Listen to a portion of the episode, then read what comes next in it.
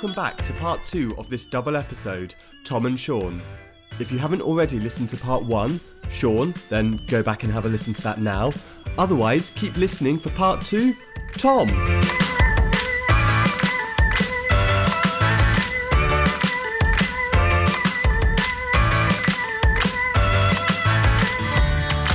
Now, Tom, so I think the area of work you are in is described as narrative environment. Correct.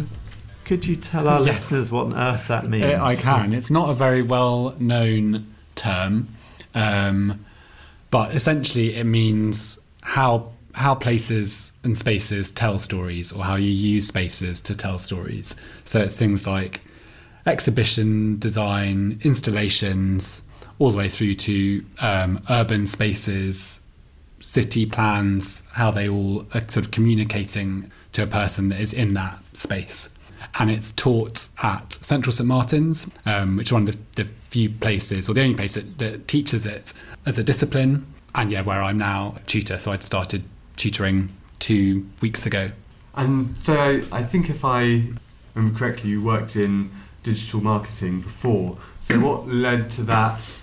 The selection of narrative, Narrative, pon- yeah. narrative design as your new career. Yeah, it was. I originally after uni, I fell into writing and editing, and then got a job at London and Partners, which is the Mayor of London's promotional agency. So it used to be called Visit London, producing content, web content. Did some stuff around the Olympics, which was great. So I got more into digital marketing. And I'd been there five, six years, and a choice of two jobs came up. One was more in editorial, one was more in digital marketing. And I couldn't decide. So they said, oh, you know, have some career advice, have some career counseling. So I had three or four sessions with this amazing career coach. And the, the answer to the, the career coaching sessions was actually I didn't want either of those two jobs. And that I had this sort of creative itch to scratch that I hadn't hadn't done. So I ended up going choosing the digital marketing route, doing that for a year, but had this in the back of my mind and then saw this um, narrative environments masters at Central St Martin's, which I then did part time whilst working, with the idea that I'd see how it went and then possibly go back to the job and apply some of the things I'd learnt. But I, after graduating, didn't go back to digital marketing and then sort of said yes to all the opportunities that came with the course and then have sort of plotted what I do now, navigated through that as a result. So, why does narrative environment matter? I think narrative environments are important because stories are very powerful and you can communicate an idea through a story more powerfully than any other medium. So you think about the sort of power of books, the power of films, but then narrative environments take this to another level because the audience or the person who's interacting with it is physically in the space. So they're not only understanding a story in a physical way by looking around them, but also they're inhabiting the story that they're being told. And if you think back to childhood and this sort of imagination of playing games where you're, oh, I'm an explorer, I'm walking around the sofa, it's the Andes, it's that same moment of being in a place and being in a fictional world that is very powerful. And fine, you can take it in different directions. It can be an exhibition or it can be a virtual reality world, but it's the same principle at play. So, to tell us about founding your own agency called Space Plus Plus. Space Plus Plus. So my own company, it's a research research and design company for narrative environments. That was just a result of after graduating, still not necessarily know, knowing more about what I wanted to do, but still not quite knowing. But having all these opportunities to all these different projects, and then not really having a vehicle to to do that. And I met some amazing people on the course who I continue to work with. So decided to found this company Space Plus Plus in order to do these projects and then carry out this research. And then I sort of use that as a framework to to, to do all the jobs that I do. So, what does Space Plus Plus mean? That's yeah, it, God, it took me so long to come up with that name, and even now I still find myself thinking, is that the best name? Anyway, that's the one I've got.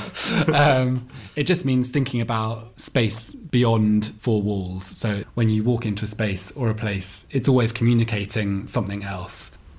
So you've been involved in lots of projects, one of which was with the National Trust called Prejudice and Pride. That's right, yes. Tell us about that. So that was a project in 2017. The National Trust launched a nationwide program called Prejudice and Pride that was to mark the 50th anniversary of the decriminalisation of homosexuality.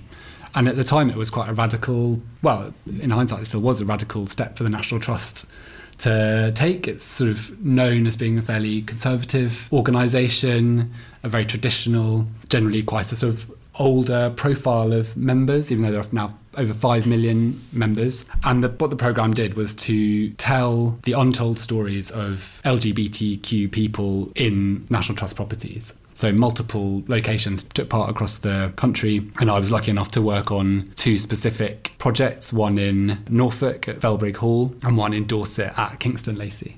So, what were the two projects about? Uh, the first one was at Felbrigg Hall in Norfolk, and that was looking at the life of Robert Wyndham Ketton Cremer. So that was quite quite a, a, mouthful, but he was known as the last squire. He was the last member of the family to inhabit the house, and he donated the house to the National Trust on his death in 1969. And there's always been stories about his sexuality, but these had never been made explicit. Volunteers in the house talked about it, but not necessarily to the public, or not all of them talked about it to the public. People in the village and the town knew about it. So there were all these stories, but it was not official, and in some ways it was hidden, it was not told. So the project was to look at uh, Robert Wyndham Cremer's life and to tell this story honestly for the first time. So phrases which had been in the house before, such as "not one for the ladies" or "a bachelor." These sorts of this sort of language that's yeah that implies something but doesn't say something honestly and he openly. got on with his mum, didn't he? I Yeah, and he said. got- yeah, yeah. exactly. Like, very close to his mum. very right? close yeah, to his- exactly. Um, very- eternal. What was Yeah. it like? A bachelor. Yeah. yeah, turn and I she- like not one for the ladies. not one for the ladies. Yeah. But to not say it honestly and openly is to imply that it's bad. And so we had to decide how we were going to tell this story.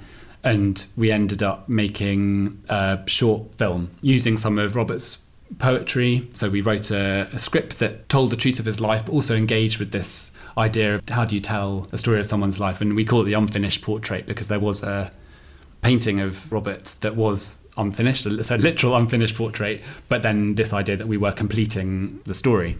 And then luckily we managed to work with Stephen Fry, who lived in or grew up in very near Felbrigg Hall and knew of the Squire as he was known, the last Squire, and in fact had bought some of Robert's books at a sale at Felbrigg Hall. So he had this this connection. But then that gave the film a sort of a profile that it otherwise wouldn't have had. And then in the process of the research, one of the most moving moments was finding a copy of the Wolfenden report. So the report that went forward to eventually decriminalising homosexual acts, given that the whole point of the Prejudice and Pride programme was to mark that 50th anniversary. So that he would have read that, he had it in his possession in 1967 and then died two years later. So that project actually resulted in quite a lot of negative press coverage as well. What do you think the trigger for that was? There are lots of people in the house, and certainly the family weren't happy about this story being told.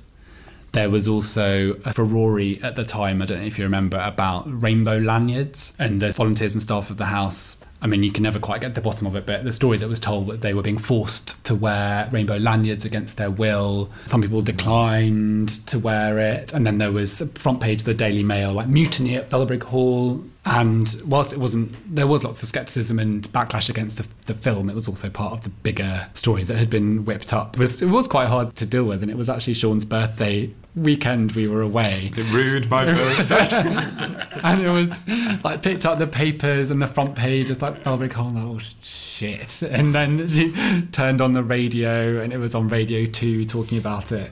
And at the time, I think I felt it was quite personal, even though it wasn't about our film necessarily. It was all all about it, all of the different aspects. But in hindsight, and we're yeah, very proud, and I'm sure in the whole National Trust team behind it are very proud of that work. And I think attitudes have changed, and certainly the, the trust has changed, and we're still in touch with the volunteers at, at Felbrigg Hall, and they say that the atmosphere of the house has changed, and new audiences have come there as a result of it. So that's really satisfying.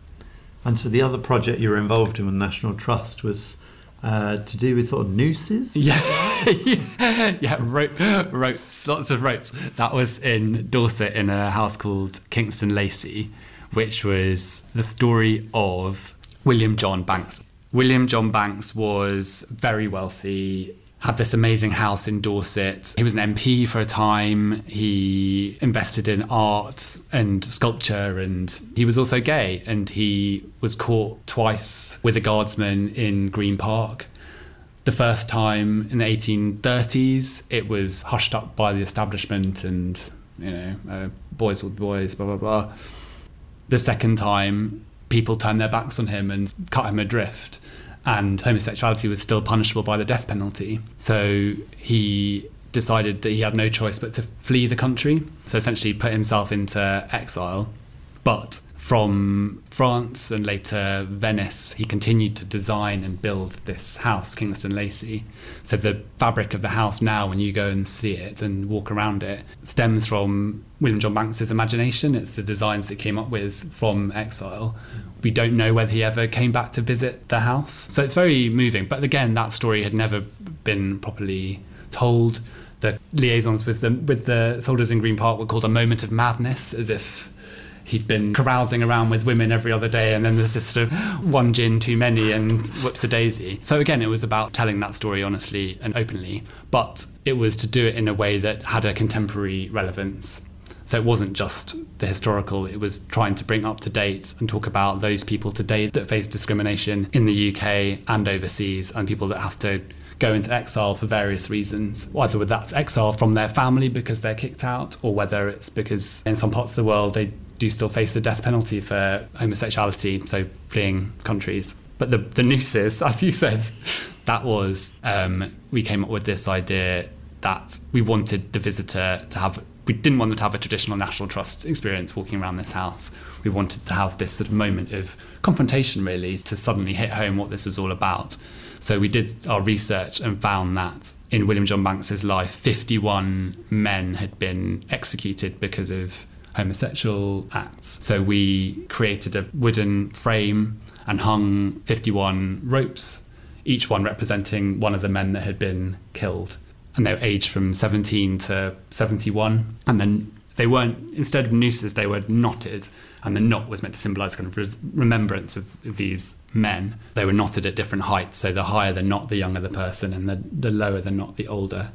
We also worked with the volunteers to record the volunteers speaking the names of all of the men that, that were hanged. So as you entered this very sort of yeah, visceral space, there was a soundscape of these names just to kind of yeah heighten the atmosphere even more.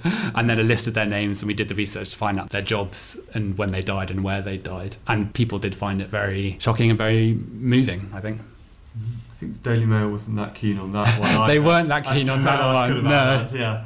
they weren't that keen but Yeah. then others were so that was good and i think they had 19,000 people came to visit it over the course that it was on so including when i was there actually i think it was the opening week these two guys older guys derek and gordon a married couple they had been coming to kingston lacy just because they were national trust members didn't know anything about exile the project as we called it and they'd been approaching and they'd seen the rainbow flag was flying and they were like, oh, that's unusual. and they came into the property and they went through, so they saw the uh, in memoriam, which is the first space. They saw the second installation, which was more about people contemporary relevance fleeing their homes, and then the timeline at the end, which is about how LGBTQ lives have been affected by the law. And they were shocked and very moved. And Richard Sandell, who worked with, asked them, like, "Have you ever seen anything like this in a gallery or a museum space before?" And they said, "No, we've never, we've never felt our story has been." told or represented before so that was i mean i was i was sobbing i had to leave the room at that stage um yeah but again it was really yeah, powerful and satisfying It was really amazing. Yeah, I mean, could be biased, but I'm quite harsh. It was, it was really amazing. And like the first room you went into, then some of the ropes were hung together for people that were caught together. So couples that had been caught together and then hung together were then hung. Their ropes were hung together.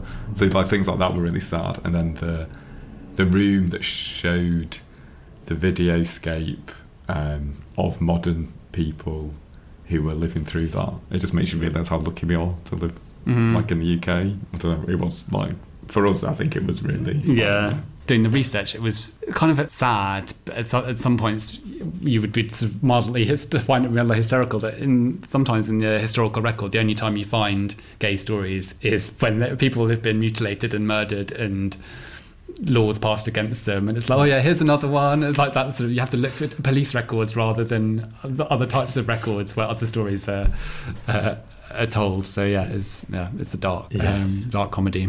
Yeah, well, I'm reading a book, and Laura's been reading it called Queer London, and it is a history of London's queerness since the year dot. And so far, the entire history is just about people being murdered or Yeah. shunned or shamed in so many Pilloried, different ways. yeah. So you think, my goodness, there's a common theme there. Mm. You've also been involved in a LGBTQ tour at the V&A. Yes. Um, and Steve and I took part in that last Sunday, where we had a really interesting tour of lots of stuff in the V&A that we wouldn't have otherwise known or noticed, and, and links to various people in the LGBTQ community. Yeah, so I've been doing that just this this year. It's an amazing program that's overseen by Dan Vo and Eva Tyler. There, it started in 2015. It's one of the, I think the first national museum to do a program of this kind, and it's been great learning from them, working with them. There are already lots of objects that they've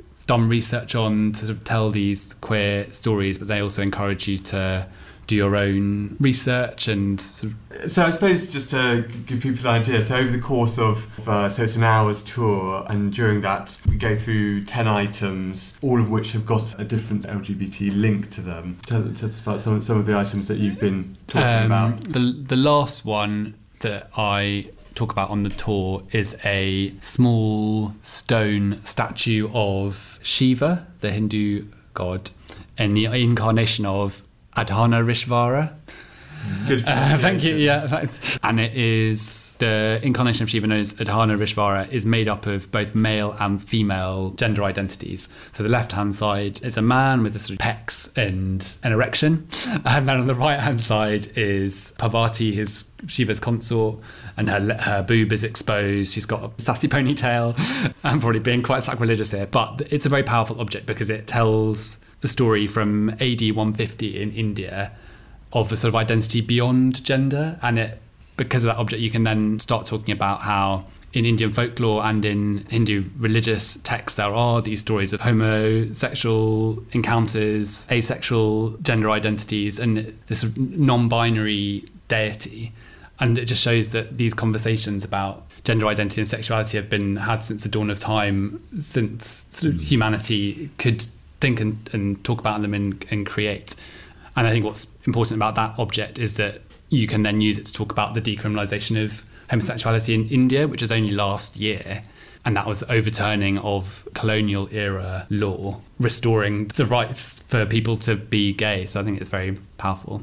Another object, which actually unfortunately isn't on display at the moment, but is hopefully, well, one day come back on display, is a Tom of Finland stamp. So Tom of Finland, when it was an anniversary of his birthday. I should know this, but I don't know. Anyway, the Finnish post office produced stamps with some of his wonderful artwork. Um, so there's a set of these stamps, so which are really cool. But then what people did was use those stamps to send posts to people in Russia as a protest against the Russian attitudes and laws against homosexuality. So not only is it quite a cool object in and of itself, it's how people are then covertly using it to sort of basically get these homoerotic artworks into circulation in, in Russia.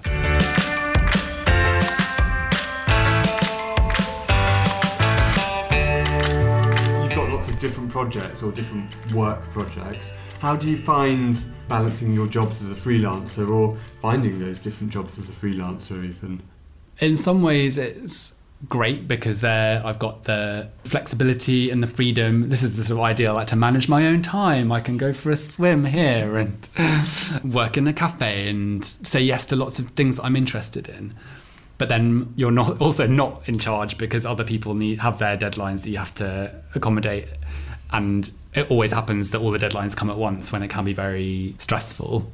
I, I, I generally really like it because it, it lets me do lots of different things, but then it, yeah, has its moments of of difficulty and stress. And as for finding jobs, I think I've just been really lucky, and I've got some amazing friends and colleagues and contacts. And because of the type of work it is, it's very multidisciplinary. So you always might require a writer and a lighting designer and a um, creative producer and a graphic designer. So there's always sort of little bits that you can contribute to different projects. What are your ambitions or aspirations for narrative environment work? I think that it, it's still, I mean, it's narrative environments where like exhibition museum installations has been happening for forever. But I think, like I said before, it's only now that we're sort of understanding the power of those spaces. And I think as people, as the world becomes more and more digital, people are seeking out more sort of physical, real world type experiences. So things like Secret Cinema or um, Punchdrunk, but to use those not only to entertain but to, to communicate important stories. Yeah, good. I suppose before we- it's quite uh, something that struck me listening to you both is that both of you are telling stories through your environments. So, Sean, you're creating gardens and tell, trying to tell a story. So here, trying to create that sort of Alice in Wonderland experience, and Tom, you're doing the same kind of thing through the built environment. It's interesting as a couple, you've both got that theme going on. I use Tom quite a lot to if he likes like aesthetics and also just ideas. Um, so it is. I suppose we're both probably sensitive to our environment, so that makes a difference. So like actually, I hate noise. Well, actually, the wrong type of noise. I kind of like music and different things, uh, but also just the kind of the feeling that you can get for me from gardens and well, actually landscapes. It's not just gardens. The more you garden, the more you're just actually like, I should just go to like a beautiful part of the world and be in it. But as a second best, you can make a really nice garden. Yeah, and I definitely like, as you know, I will always get Sean's opinion on on things, and I think you've got a good bullshitometer, and you can like tell when I'm How just when, no, no, but that's a compliment. Like when I've just I've delved too deep into the the nonsense around it, and helps to get to the the nub of the story of what needs to be communicated, which is yeah incredibly helpful. Brilliant. Brilliant. If people are interested in the V&A LGBTQ tour, what do they need to They know? need to turn up at the V&A Museum in London, South Kensington at four o'clock on the last Saturday of every month. And there will be a group of people gathering in the corner by the Cromwell Road entrance. And you'll have uh, so hopefully spend a lovely and informative and entertaining hour at the gallery. Fantastic. And is the Inner Temple Garden open to the public? Yeah, it is. So it is a private garden, but um, we do open between half twelve and three o'clock, Mondays to Fridays, and then um, we do various open days on weekends throughout the year. So look on the website, or we've got a really good Instagram account, if we say so ourselves. Fantastic. Well, thank you so much for joining us on this podcast is gay. Thank It's you. been Thank brilliant you. Yeah, thanks so much. hear your stories and um, good luck for all your future projects. Thanks. Thank, likewise. thank you.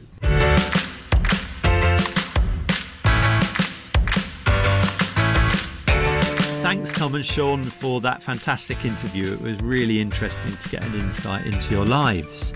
And watch out for our next episode. We promise that, well, we're not going to promise because, but we will do our very utmost to make sure that it comes out sooner than this one did. As ever, you can catch us on Facebook or Twitter at Podcast is Gay. So, from Steve, from Laurie, wishing you an amazing Christmas and a brilliant new year. Bye.